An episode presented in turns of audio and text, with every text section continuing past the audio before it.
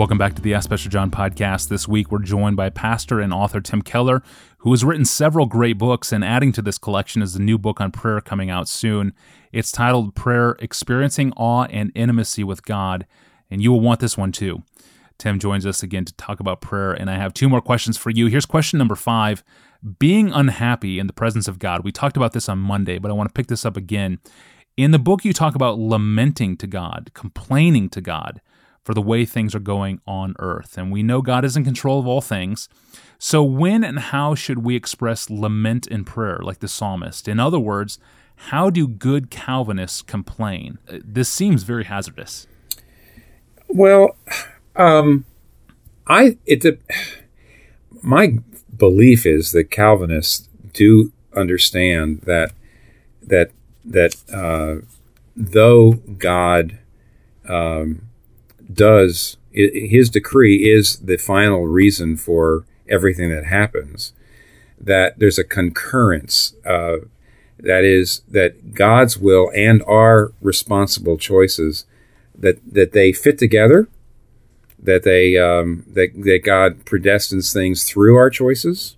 You don't want to flatten things so that basically you don't believe that our efforts and our crying out and our petitions and our actions really don't matter. According to the scripture, they do. I mean, that's uh, both Don Carson's book on divine sovereignty and human responsibility and uh, J.I. Packer's classic Evangelism and the Sovereignty of God point out the fact that those are two things that they uh, they don't seem to be they seem to be in tension in our mind, but they're not in God's understanding of things.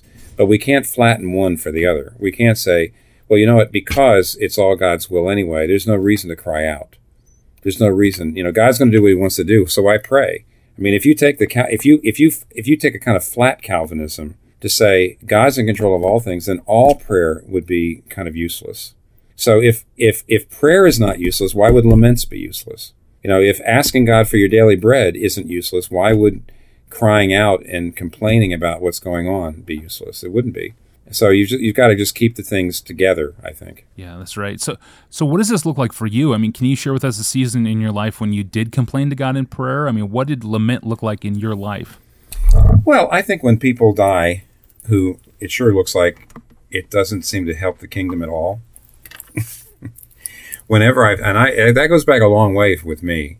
When when uh, we don't have all the greatest leaders, and I mean the Christian church is not doesn't have great leaders growing on trees and when um, when something comes along and takes a leader out of commission, either through death or something else, I can really I can really struggle with that and say, you know, God, it doesn't look like you know what you're doing. Now that's a that's like a horrible thing to say, but unfortunately the Psalms are filled with that kind of thing, where you say, are you are you do you really is really?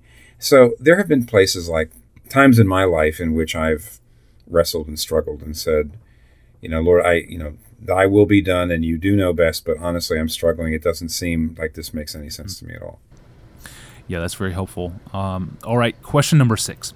Your book is drenched in god-centered joy. I love it. On page 68 you write this quote prayer is our way of entering into the happiness of god himself end quote. Wow. Okay unpack this sentence. Prayer is our way of entering into the happiness of god himself well now you now, this is a Desiring God podcast interview, isn't it? yes. You do work for Desiring God, right? And you're asking me about this? we don't have a corner on this. I mean, I want to hear how you would say it. Oh, well, actually, I uh, when you uh, when I saw the question which you sent me ahead of time, I actually looked into my own book, and of course, uh, I bring that up in the place where I'm talking about Jonathan Edwards' uh, great work, um, "The End for Which God Created the World."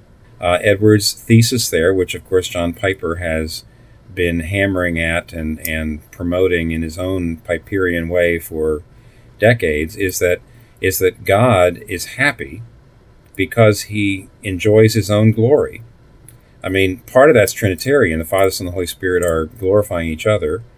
Um, but he, the, the fact is that God is in, infinitely happy because of who he is and he's just happy in his own you know glory and he's happy with his own glory when you are especially glorifying him especially probably not when you're confessing your sins so much but when you are adoring and glorifying him yes that's when you in a sense are entering into his happiness because you're doing what he does, and and you're experiencing the same joy he has. So that's where I talk about that. Beautiful. I mean, see, it's great to hear you explain this in your own unique way. and uh, we are thrilled that your book is loaded with God honoring joy. I mean, that's exactly what brings us great joy here at DG to see. And uh, listener, when this new book releases, please make sure you read and reread chapter 5 until this point makes sense. It's absolutely critical to understand creation and life and prayer and joy, everything, really. And uh, the book by Jonathan Edwards mentioned earlier can be found at desiringgod.org. You can download it right now free of charge. Go to the site, click on books, and find it by the new title that we gave it God's Passion for His Glory.